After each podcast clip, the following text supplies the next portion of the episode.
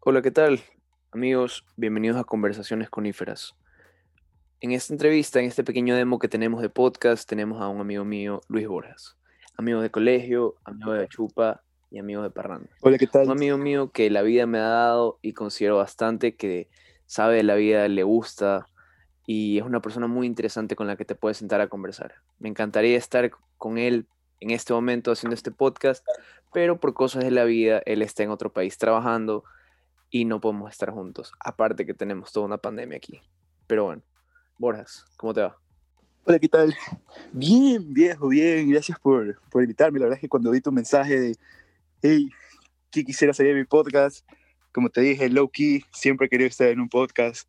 Te lo juro, me parece súper entretenidos. Se puede aprender bastante de eso y más que nada estás escuchando algo natural, o sea, no es algo que se elaboró. Tuvimos una bella conversación de que con lo que se va a hacer, pero en sí no hay nada que yo te voy a decir como que voy a estar leyendo un script o algo, sino es muy orgánico, ¿me Exacto, entiendes? simplemente es... Exacto, es una, es una conversación entre dos personas y eso Es hermoso, más sí. natural Me gusta. Ujú. Sí. Bueno, empezando, empecemos por algo, por lo básico. Borjas, ¿quién eres? Defínete como persona. Mira, la verdad es que te puedo decir de que, o sea, de seguro a todos, pero este año ha sido un año de cambios para mí. Me he dado cuenta de muchas cosas y la verdad te sorprendería ese sentido de que no es la primera vez que me hago esa pregunta desde el año pasado, que he estado con estas dudas de simplemente querer ver tu vida desde otra perspectiva. Y um, me gustaría decir que soy una buena persona. Trato de hacerlo por lo menos cada vez que puedo. Este, pienso de que tengo defectos, pero que tengo que seguir trabajando en ellos. Me gusta reír, hacer feliz a la gente. Me doy cuenta de que me llevo bien con las personas que me rodean. Y gracias a Dios es muy fácil para mí llevarme bien con alguien que apenas conozco. Caigo bien, eso es lo que me decía mi mamá. Tienes esa, tienes esa facilidad Sí. de, de trato Créeme con la que aquí gente, me he dado que es- cuenta. que es admirable. Créeme que yendo, eh, viniéndome a venir acá, me he dado cuenta de que, oye, de verdad sí, es chévere ser amigo mío o le caigo bien a la gente. pero porque, porque conocí a bastantes chicos y era como que, o son muy amigables, pero mi hermana me decía como que, no, es que tú, tú eres chill, tú eres relajado. Y como que, oye, mira, no me gusta pensar tampoco de esa manera porque tampoco me gusta sobrarme, viejo. pero... Exacto. no Ajá, te- es que, mira, a la final hay un punto en que no te puedes sobrar, pero alábate, pato, que Ajá, mañana te exacto, mato. Es como que tratar de encontrar si alguien no te tira rosas, tíratelas tú Sí, mismo, sí, ñaño. sí. Pero sí, te podría decir que soy, sinceramente me considero una persona feminista, de una mentalidad que me pongo a pensar al pasado, viendo de que, viejo, cómo era mi mentalidad en el colegio, era, era tan ignorante, tan inmaduro, tan, Es que, hermano, en el colegio éramos éramos muy pendejos. pendejos, éramos En el muy colegio- pendejos. En el colegio nos formábamos, pero tú tripeas salir de todo esto de acá que teníamos y una mentalidad solo de jodas, de estar jodiendo Definitivamente. colegio. Y no sabíamos lo que era el mundo, no sabíamos lo que nos preparaba. Nada. Y sobre todo cuando ya sales de esa burbuja que es el colegio y empiezas a ver la realidad del mundo, que no es la misma realidad que tú puedes tener desde un punto de vista de que puede ser un privilegio, no, pero cuando ya estás viendo a fondo en cómo es la situación en realidad de tu país y tu vida, cuando ya te das cuenta cómo funciona la economía de un país y te empieza a interesar porque lógicamente vas creciendo, vas dando cuenta de que tus ideales o las metas o las ideas que tenías estando en el colegio no eran las mejores o no eran algo que estaban correctas o estaban bien. Tu perspectiva Claro, es es- muy ignorante. La perspectiva era muy ignorante. Es que, es que, te digo, estábamos en esta burbuja que Ajá. Tú mismo estábamos dentro de una burbuja y salimos de eso. Ajá. aparte que, mira, yo tengo una teoría que cada persona que llega a tercero de bachillerato, acá en Salinas, como es un pueblo pequeño, en tercero se cree, se sobra, se sobra bastante, porque cree que está en... Te en crees una- el dueño del mundo. el- sí, te crees el dueño del mundo. y Ajá. tienes eso, tienes es- el ego enorme. Y Ujú. cuando sales a la ciudad, y hay mucha gente con la que he conversado, que ha ido a Guayaquil, a Quito, a Cuenca, cuando salen de esta burbuja, quedan en, ok, ¿qué, qué, qué pasó aquí?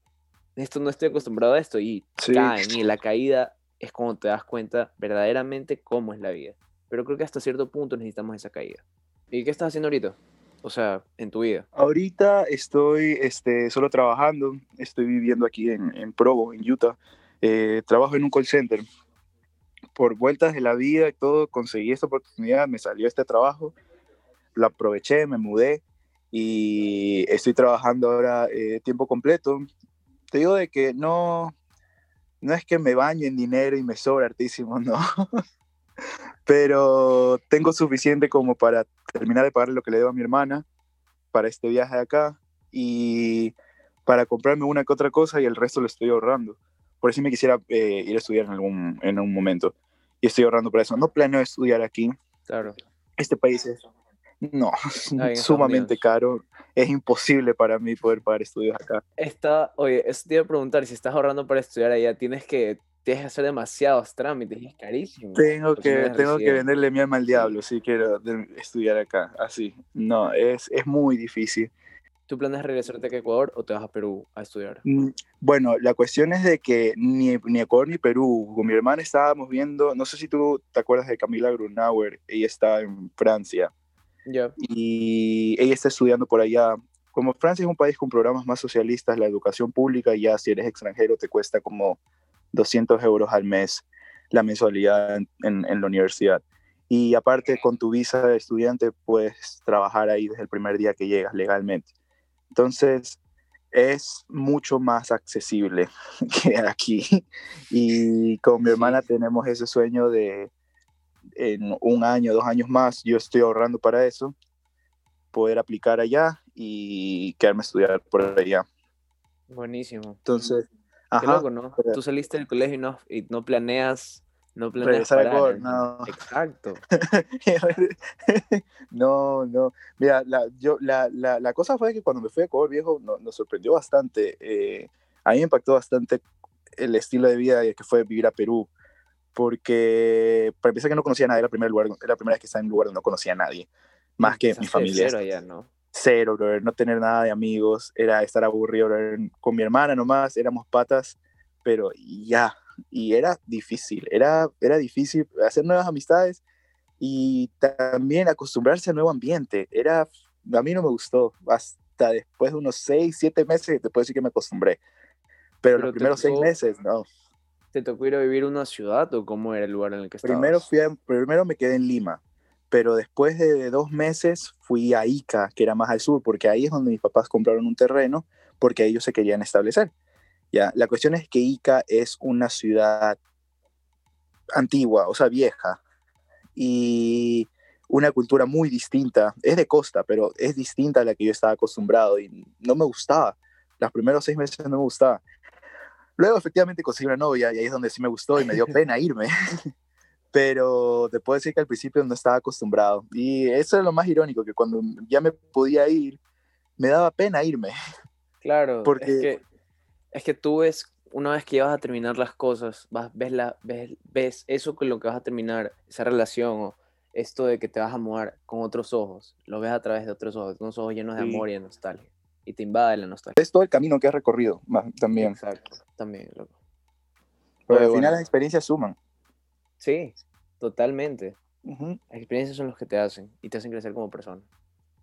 Oye, bueno, una pregunta, para mí esta pregunta es muy importante porque según yo define el tipo de persona que eres. Con o Godzilla. También, un, muy, buen tema de debate. King Kong o Godzilla. no, escúchame. Eh, ¿cuál, ¿Cuál es tu gusto musical? ¿Qué, ¿Qué, tipo de música escuchas? Uf, esa es una pregunta muy difícil, de verdad. Porque si te soy 100% sincero, cada vez que alguien me pregunta así, nunca sé qué responder porque me gustan muchos géneros y literalmente mi playlist tienes desde Bad Bunny, pasas a, a Tame Impala, luego tienes a Zoe y más, más abajo tienes Manuel Medrano y más abajo tienes un opening de un anime. Y, te, te, lo juro, te lo juro. O sea, qué, qué random, pero y qué. Abajo, y abajo ¿Qué o sea, es dependiendo del mood. Eh, la verdad es que, mira, yo desde que empecé a pagar Spotify, como hace dos años, creo, te lo juro de que me ha encantado primero porque tiene una variedad increíble de muy música. Y cada vez puedes escuchar, descubrir nuevas canciones. Y cuando descubres nuevas canciones, bro, que simplemente esto es. Es Sí, es lo máximo. Quería hacer el sponsor de hoy, Spotify. Por este, por este, por este. Gracias por esta oportunidad. tiempo, Spotify. Gracias. Pero no, viejo, mira, te puedo decir de que yo escucho mucho Bad Bunny. Escucho mucho. Este. ¿Pero escuchas el Bad Bunny viejo, el trapero o el nuevo, o el nuevo soft boy, soft Mira, bad boy? Bad Bunny es Bad Bunny, ñaño. A veces en el trabajo, mientras estoy llenando un formulario, estoy de fondo con YouTube y poniendo, por ejemplo, ayer estaba escuchando esta que es un- la primera que grabó con Arcángel, este, ¿Tú no vives así? Tú no vives así, maricón. Y la repetí la repetía cada vez que me tocaba hacer el papeleo y huevadas después de la llamada. Y es como que, brother, pero cuando llevo acá a Caleta, brother, escucho más el último tour, que es último audio. A veces escucho algunas de, de 25-7, 25-8, 25-8, perdón, de 5-8. yo hago lo que me da la gana. Entonces, es, es tipo es un genio, brother. No sé, me encanta. Te lo No, juro, me encanta. tiene, tiene- no sé qué tienen sus canciones, pero tiene algo que, que te hacen vibrar Según yo, hermano, es de ese planeta, brother. El man Tiene de Netflix es marciano Oye, o alguna otra raza, que esas que no salieron sé en las noticias, y Leo Key se ha infiltrado. Oye, es que yo no sé cómo le ha hecho, pero cada tema que él saca Es pega. Es único, brother. El man tiene su estilo, tiene su esencia. Y no le importa nada, brother. O sea, el No. man en su último álbum, brother, te canta desde rock, tiene... eh, eh, eh, no, no es un, no es un Oye, álbum de trap, no es un álbum de No, reggaetón. para nada. No yo, es. oye, yo escuchando es- el es álbum, alternativo. En serio, en serio, yo dije, ok, ¿qué está pasando aquí? Estoy escuchando, estoy escuchando Tienes hasta cantares navideños. Sí, tienes cantares navideños. Estoy escuchando Trellas, que es una canción súper, súper triste. Súper- ochentera, ajá. Ajá, y de la nada, y nada salto la canción y siento que estoy escuchando a Maná con Bad Bunny cantando. Sí, bro, Es bro. loquísimo. Es, es un crack, es un crack. Y de la nada tienes Dakity que se ha vuelto un clásico, Bro, creo. Dakiti, Dakiti es demasiado buena, nunca falla, nunca falla. No, No, ni siquiera es que la pongo, si sale cruzada no la puedo esquipear, es como que ya, No, si salió, es- la, voy a, la voy a escuchar. Totalmente. Pero sí, brother. Mira, entonces te escucho mucho Bad Bunny. También me encanta Tame Impala. El- la música indie, la verdad es que Es me buena, gusta mucho. buena. Es, es buena, brother. La gente dice, sí, que es de drogaditos, que no entiendes lo que dice la letra. Brother, no es tu problema, solo Es que disfrútala. son mis gustos, marico. Por último. O sea, brother, el- lo importante es la sensación que te causa la melodía y cómo combina con la letra, pero que si me hace sentido o no, brother, me tiene que gustar primero, antes de que si me importa si da sentido o no lo que dice. Totalmente. O sea, tampoco Eh, es como que va a tener un buen ritmo y va a decir de fondo, voy a matar niños, ta, ta, ta, ta. Sí, brother, o sea, no te va a decir nada de eso, solo te dice sentí el beso de un dios saliendo de la luz del árbol, una cosa así que, brother, Son, solo son cosas tripea, que... Sí, exacto, solo lleva con el trip. solo lo tripea, pero no lo tiene- solo tripea. Sí, solo siente y deja que vibre contigo. Pero sí, entonces entre un pop, reggaetón y algo de indie. Es muy buena selección variada. Entre todo esto ya te llegamos a conocer cómo eres y quién eres. Pero, ¿qué te hace tú? ¿Qué te da esa Yo- esencia? ¿Cuál crees que es esa esencia tuya que te hace como eres? Sinceramente, después del 2020, que ha sido un año tan de tantos cambios, eh, parece chiste, brother, pero estando vi- vivirlo todo eso en Estados Unidos fue como ver una película. Y literalmente estaba viendo una película cada vez que veía las noticias. Y cada vez era alguna noticia nueva. La situación era de que los puntos de vista y, y la perspectiva que yo tenía de mi vida y del mundo y los planes que yo tenía cuando recién, los primeros meses que llegué aquí, no son nada en comparación a los que tengo ahora. Ya, una vez que ya he afrontado la realidad y ves cómo es el mundo y cómo es el sistema. El sistema es muy injusto, en especial en este país, es muy injusto. Y nunca me he sentido más interesado en comprar un libro como El Manifiesto Comunista y ver lo mal que está la sociedad. Digo de que problemas sociales, nunca me he puesto, nunca me he sentido una persona tan liberal, brother, de la que está en contra del gobierno, que se siente oprimido por el sistema, que sabe que hay una desigualdad en, el- en la sociedad, que sabe que existe la injusticia, que está en contra de la corrupción. Y, y, y, brother, te puedo decir de que soy una persona en contra del racismo, completamente, brother. En contra de todo lo que puede ser discriminatorio para cualquier que- situación. Eres un- una Te juro de que yo me consideraba una persona cristiana católica cuando Ya. llegué acá. Te puedo decir de que tengo una perspectiva muy distinta de la religión y de Dios y de todo. Después de, mu después de mucho tiempo de analizar y verlo y pensarlo, que ni siquiera tengo las mismas ideas o perspectivas sobre la iglesia que las que tuve en algún, en algún momento. Siento de que puedes hacer más bien al mundo y que no todo es religión. Y para ser una buena persona no solo se necesita religión. Puede ser, un buen católico. Se puede hacer muchas maravillas y se puede ayudar mucho puede ser un muy buen católico, ayuda a la iglesia, comulga, pero es una persona muy es una, una persona mala, es una persona que no sirve, que no le sirve a la sociedad. Sobre todo en tu día a día, tú siempre vas a poder encontrarte una manera de que en serio te lo propones, siempre vas a encontrar una manera de ayudar a una persona. Siempre va a haber una oportunidad. A veces no las vemos, a veces no estás de acuerdo, pero siempre va a haber una y muy en el fondo tú vas a saber tuve una oportunidad para hacer algo, pero no lo quise hacer. Y al final del día te Entonces, contigo. no creo que se necesite, no, no creo que requiere específicamente una religión para que la persona escoja hacer esa buena acción, porque muchas veces las personas están en una religión o dicen creer en una religión, pero cuando tienen la oportunidad de hacer algo piensan que todo el bien o toda la importancia que pueden hacer en su religión se basa en rezar en vez de acciones físicas que es ayudar a un, a un hambriento, donar ropa, dar caridad. O sea, hay, hay bastantes situaciones que verdaderamente se pueden hacer como una persona cristiana que se apoyar a la sociedad. Te puedo poner un ejemplo de eso, por ejemplo, mira. Eh, sí, yo, cuando trabajo, donde trabajo es un edificio, es un edificio esquinero, ¿ya? Y está justo enfrente de un semáforo.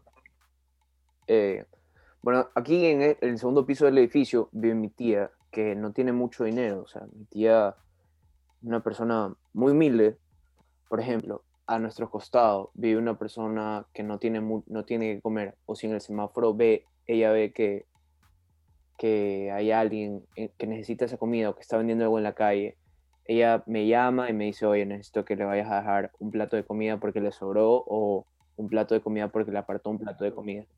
Eso, y, eso. Y hay veces que yo estoy ocupado y le digo, tía, pero ahorita no puedo, pero luego recapacito y es como que, ¿sabe qué, tía? Ya, deme un segundo, ya voy para allá, yo le ayudo esto aquí. Porque de cierta manera, de cierta y las personas se quedan muy agradecidas contigo.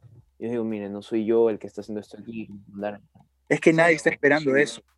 Vivimos en un mundo tan mierda que hacer eso sorprende más que, más, más que emocionar o agradecer. La persona más se sorprende de que, puta, me están ayudando. Es un mundo egoísta. Porque vivimos en un mundo tan mierda de que la gente prefiere simplemente hacer vista gorda. Ajá. Hacer vista gorda. Y es como que ya, no, voy, este, sí, qué pena ese señor, ya. Y sigo con mi vida, porque yo también tengo problemas. Claro, pero es que tampoco te puedes poner a ayudar a todos. Eso es una contrariedad también. Esa es otra. Pero cada quien sí. pone su granito de arena. Yo diría que si cada quien pone su grano de arena, esta sociedad podría cambiar muchísimo. Sí, totalmente, hermano. Ya sabemos quién eres, ya sabemos cómo te ves y qué es lo que te hace tú. ¿Cuál crees que es tu propósito aquí en la vida? ¿Y qué estás haciendo para, y qué estás haciendo para llegar a él? Entre las tantas cosas y vueltas que he estado pensando sobre vida como tal, propósito como tal, me gustaría mi meta final ser feliz. De verdad, siento de que la gente se preocupa mucho por el dinero y querer conseguir dinero y que el dinero es la última meta. No te voy a mentir, el dinero trae felicidad. Te puedes comprar un millón de cosas, sí. Pero más que eso es, sí. en serio, llegar a ser feliz, tener una familia o unos hijos y poder ser un padre yo sé que mis padres hicieron el, lo mejor que pudieron. No es que hicieron un mal trabajo, ya, pero ellos fueron criados en otra época. Y los tiempos van cambiando y me doy cuenta de muchas cosas que a lo mejor yo pueda mejorar a la hora que yo voy a criar a mis hijos. Y me gustaría ser un buen padre, de verdad. Mi meta en la vida es ser el mejor amigo de mis hijos, que me lleguen a tener una confianza de no piensen, sí. mi papá me va a matar si se entera esto, no, piensen, tengo que contárselo a mi papá. Y ser ese amigo ahí de que no importa qué. Sí, sería, sería sí, muy bonito sí. tener esa Entonces, relación con el tuyo. Te lo juro, no. Pero considera eso, también quizás nuestros padres pensaron así en algún momento, como que mi papá me crió de esta forma que fue tan dura, porque a ellos les tocó creo que una crianza mucho más dura de la que nosotros vivimos, Sí, yo no, yo no digo, yo no digo que me parece un mal trabajo. Lo que han podido, porque, como te digo, no siento que soy una mierda de persona. Y es más, siento que puedo reconocer cuando veo una persona que verdaderamente es una mierda, no tuvo muy buena educación. Y es como que, puta, porque mis viejos no me criaron así, ¿me entiendes? Pero de todas maneras, obviamente siempre se puede mejorar un poco más. Yo no los culpo porque eran tiempos distintos, pero quisiera yo tener esa confianza con mis hijos y buscarla y ganármela más que nada. Porque yo personalmente digo, con mis viejos nunca tuve esa confianza tan abierta. Ahora que, puta, ya soy un adulto, te puedo decir de que sí, hablo más con mis papás, son cosas diferentes, pero durante mi adolescencia siempre es una época de rebeldía, tal vez pueda yo hacer un mejor trabajo con mis hijos durante su adolescencia en el ámbito de relación interfamiliar. No sé por qué cuando somos jóvenes en serio queremos irnos en contra de todo y es una etapa de es, una etapa de, es una etapa creo simplemente que, de creo que el problema ahí, cosas, de, creo que el problema ahí es que nuestros padres no se acuerdan. Creo que el problema es que nuestros padres no entienden de que, porque como ellos ya tuvieron esa experiencia, como ellos ya vieron, ya cayeron, ya probaron, obviamente quieren evitarnos a nosotros cualquier tipo de malestar. Creo que puede ser hasta cierto punto cuidarnos también, porque ellos también lo han experimentado y debieron haber cosas que no les gustaron y ahí... Exacto, pero la final, yo personalmente te digo, es, sé que mi hijo va a tener esa misma curiosidad que yo tuve. Y sé que no va a aprender a menos que experimente la misma situación que yo experimenté para aprender. Porque la única forma en la que yo sé cómo es es porque lo viví. Y si quiero en serio tener esa confianza con él, es, hey, te voy a avisar lo que va a pasar si haces esto te estoy diciendo todo lo que va a pasar. Si tú quieres tomar la decisión de probar, prueba, pero no te voy, pero, pero, pero te, te estoy avisando.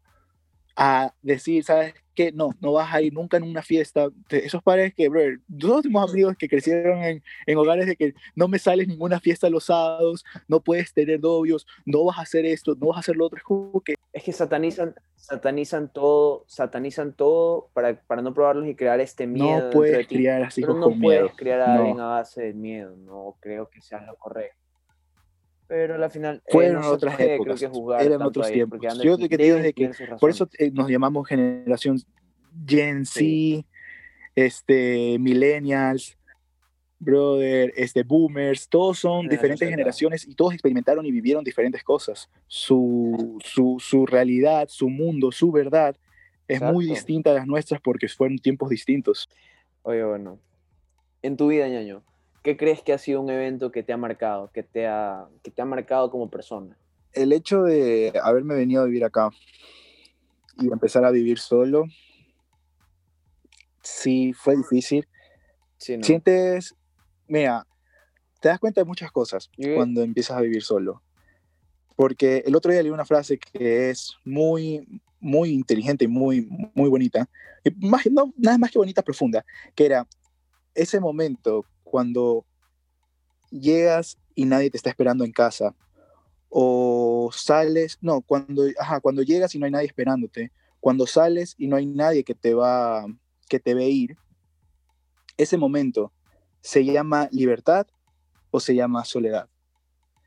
Y te lo pones a analizar de que tienes toda la libertad del mundo porque literalmente estás solo, pero es el otro lado de que estás solo y si te pasa algo tienes que estar muy atento en todo lo que haces y en todas las decisiones que tomas, porque de la misma manera, si la cagas, la cagas. Exacto, y ese, es el problema con el libre albedrío.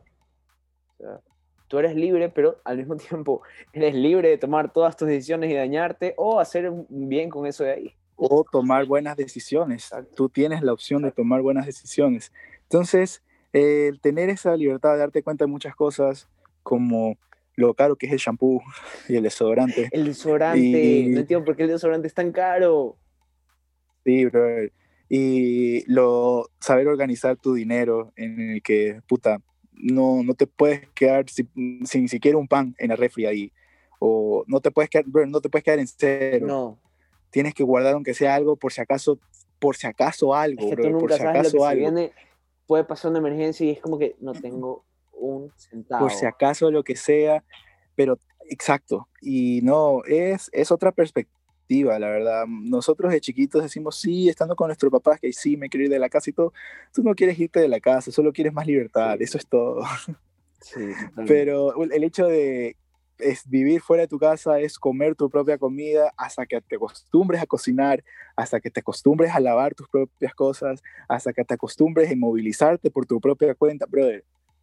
Es, es, es, es otra cosa. Es otra cosa totalmente distinta. Tú estás acostumbrado a la sazón de tu mamá cocinando. y tú vas y tratas de hacerlo. Tratas de quedar y así. tratas, pero. no es lo mismo, no es lo mismo. Y nunca, nunca te das cuenta lo afortunado que eres cuando llegas a tu casa y tienes el plato de comida listo hasta que vives solo. Creo que no, creo que eso es algo que no, no valoras tanto porque lo tomas, lo tomas por sentado. Porque lo tomas como si algo que siempre ha estado Exacto. ahí y siempre va a estar ahí. Pero cuando te hace falta, te choca. Cuando te das cuenta de que no, cuando tienes que cocinar a ti mismo, viejo. Ay, qué pereza, de verdad. Después de un día no te cocinas, no comes. Oye, después de un día largo de la U, yo me acuerdo que yo llegaba a, mi casa a 9, 10 de la noche y era o comer o irme a dormir. Y me acuerdo que ese, día no comí en la noche, me levantaba tarde y me pegaba un 2 por 1 en la mañana. Y si tenía suerte, un 3 por 1 y lo hacía almuerzo, desayuno y merienda. Oye, mira, Loki, Loki, aquí van a ser las 3 de la tarde, bro. Me desperté sobre las 12. Y a la 1 me estuve haciendo unos panqueques con huevos, bro. Y eso es lo que me desayuné, pero ese es mi desayuno almuerzo. Ya aquí ya no como hasta la noche. Sí te creo. Hay que pensar en grande. Eres un hombre, un hombre ¿ah? Sí, sí, sí lo soy. Bueno, eh, me contaste acerca de una frase que leíste. Ahora te quiero preguntar, ¿cuál es el mejor consejo que te han dado o que has leído tú? ¿O que has escuchado por ahí? Mm, never skip leg day. No, mentira. Algo súper lindo que me gustó mucho es el poder que tienen las palabras. Y es un superpoder que las personas no relacionan, que todo el mundo tenemos. Y es que le podemos alegrar el día a alguien simplemente diciéndole un cumplido. Y es ese cumplido que te lo dice un extraño que no conoces y que recién lo ves en la vida. Y es algo simple, obviamente sin ofender, sin sexualizar, sin nada. Como por ejemplo, oye, qué lindo se ve tu cabello el día de hoy. Sí. Ah, nada, gracias, que tengas un buen día, brother. Simplemente esa frase que la persona ni siquiera le está esperando, ya le vas a sacar una sonrisa. Y nunca se sabe el trasfondo de qué está viviendo alguien más. Nunca sabemos cuál es la realidad de alguien más. Pero nunca está de más decirle un cumplido, decirle algo bueno a alguien. Siempre podemos alegrar el día, aunque sea con palabras. Yo a veces cuando mi mamá está teniendo un día duro en la oficina, y trabajo con mi mamá, y está en la oficina y estoy en la parte de ventas, eh, veo que está teniendo un día duro y solo voy con cara de cabreado me le acerco, la miro directo a los ojos y le digo, mamá, qué hermosa que estoy, me encanta cómo le queda su luz Y solo me voy, y ella solo se me ríe y esa sonrisita es la que, eso es lindo, eso es lindo, eso es lindo. Esa sonrisita que Sí, viejo, eso es lindo. Sí. Eso es lindo.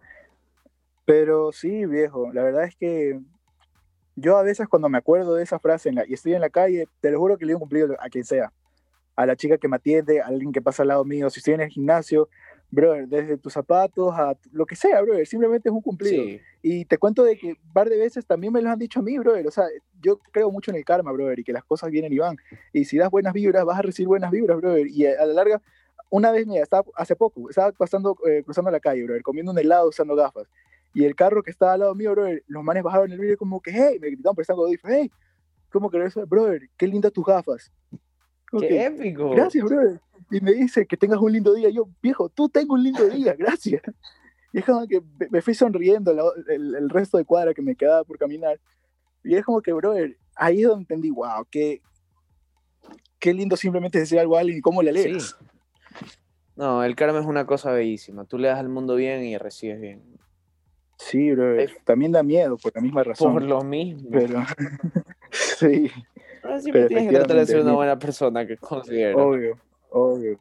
Eso es lo primordial. hermano, vamos cerrando con una última pregunta. Eh, a ver. ¿Cuál es el consejo que le darías a alguien que esté escuchando esto? Mira, un consejo es escúchate, ten cuidado con lo que dices.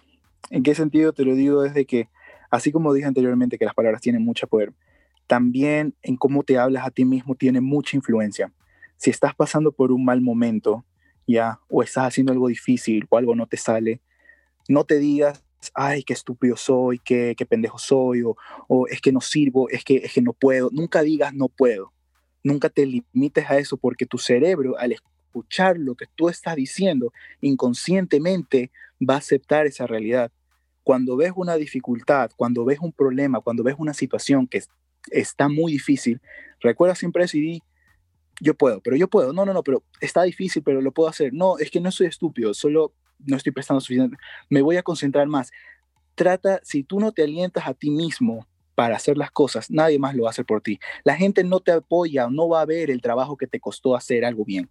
Nunca se va a dar cuenta cuánto te esforzaste o cuánto te costó llegar a algo, al cumplir una meta. Nunca saben todo el trabajo anterior. Y es en ese trabajo de que solo estás contigo mismo y solo cuentas contigo mismo. Si no te motivas a ti mismo diciéndote, yo puedo, y creyéndotelo tú primero, nadie va a creer en ti. Y nadie va a aceptar y nadie te va a felicitar nunca por lo que hagas, porque nadie valora el trabajo sino el resultado. Exacto. Un muy buen consejo. Y sabes que, es verdad, a mí me ha pasado que estoy, estoy abajo, estoy caído, y digo, no puedo, y sigo hundiéndome en la, y sigo hundiéndome en la miseria. Pero hay veces que simplemente escucho una voz en mi cabeza que me dice, no, oye, como que tú puedes. Y trato, y trato poco a poco de salir de eso. Y creo que también es importante ahí tratar de salir de tu zona de confort. Tú sales un pasito fuera y ya. Y la rompiste y... No es, la, salir de la zona de confort no es tan feo como la gente piensa. Es hermoso. Salir de tu zona de confort no es feo. Cuesta, es difícil, sí, pero el resultado es otra cosa. Y mira, ¿y puedo, puedo dar otro, puedo dar otro Por favor, por favor.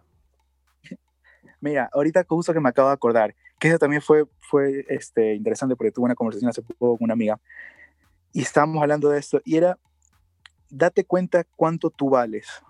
Ella, estábamos teniendo una conversación, me estaba contando sobre su vida amorosa y estaba aceptando muy poco, estaba aceptando que su novio la trate, no, no de una forma como ella verdaderamente, creo yo, que una persona merecía al estar comportándose de la forma que ella actúa. O sea, ella era una muy buena novia, muy buena pelada con el novio, tenía hasta detalles, le escribía cuándo nos podemos ver y cosas así, y el tipo súper X, súper frío, le daba igual o a veces no le respondía.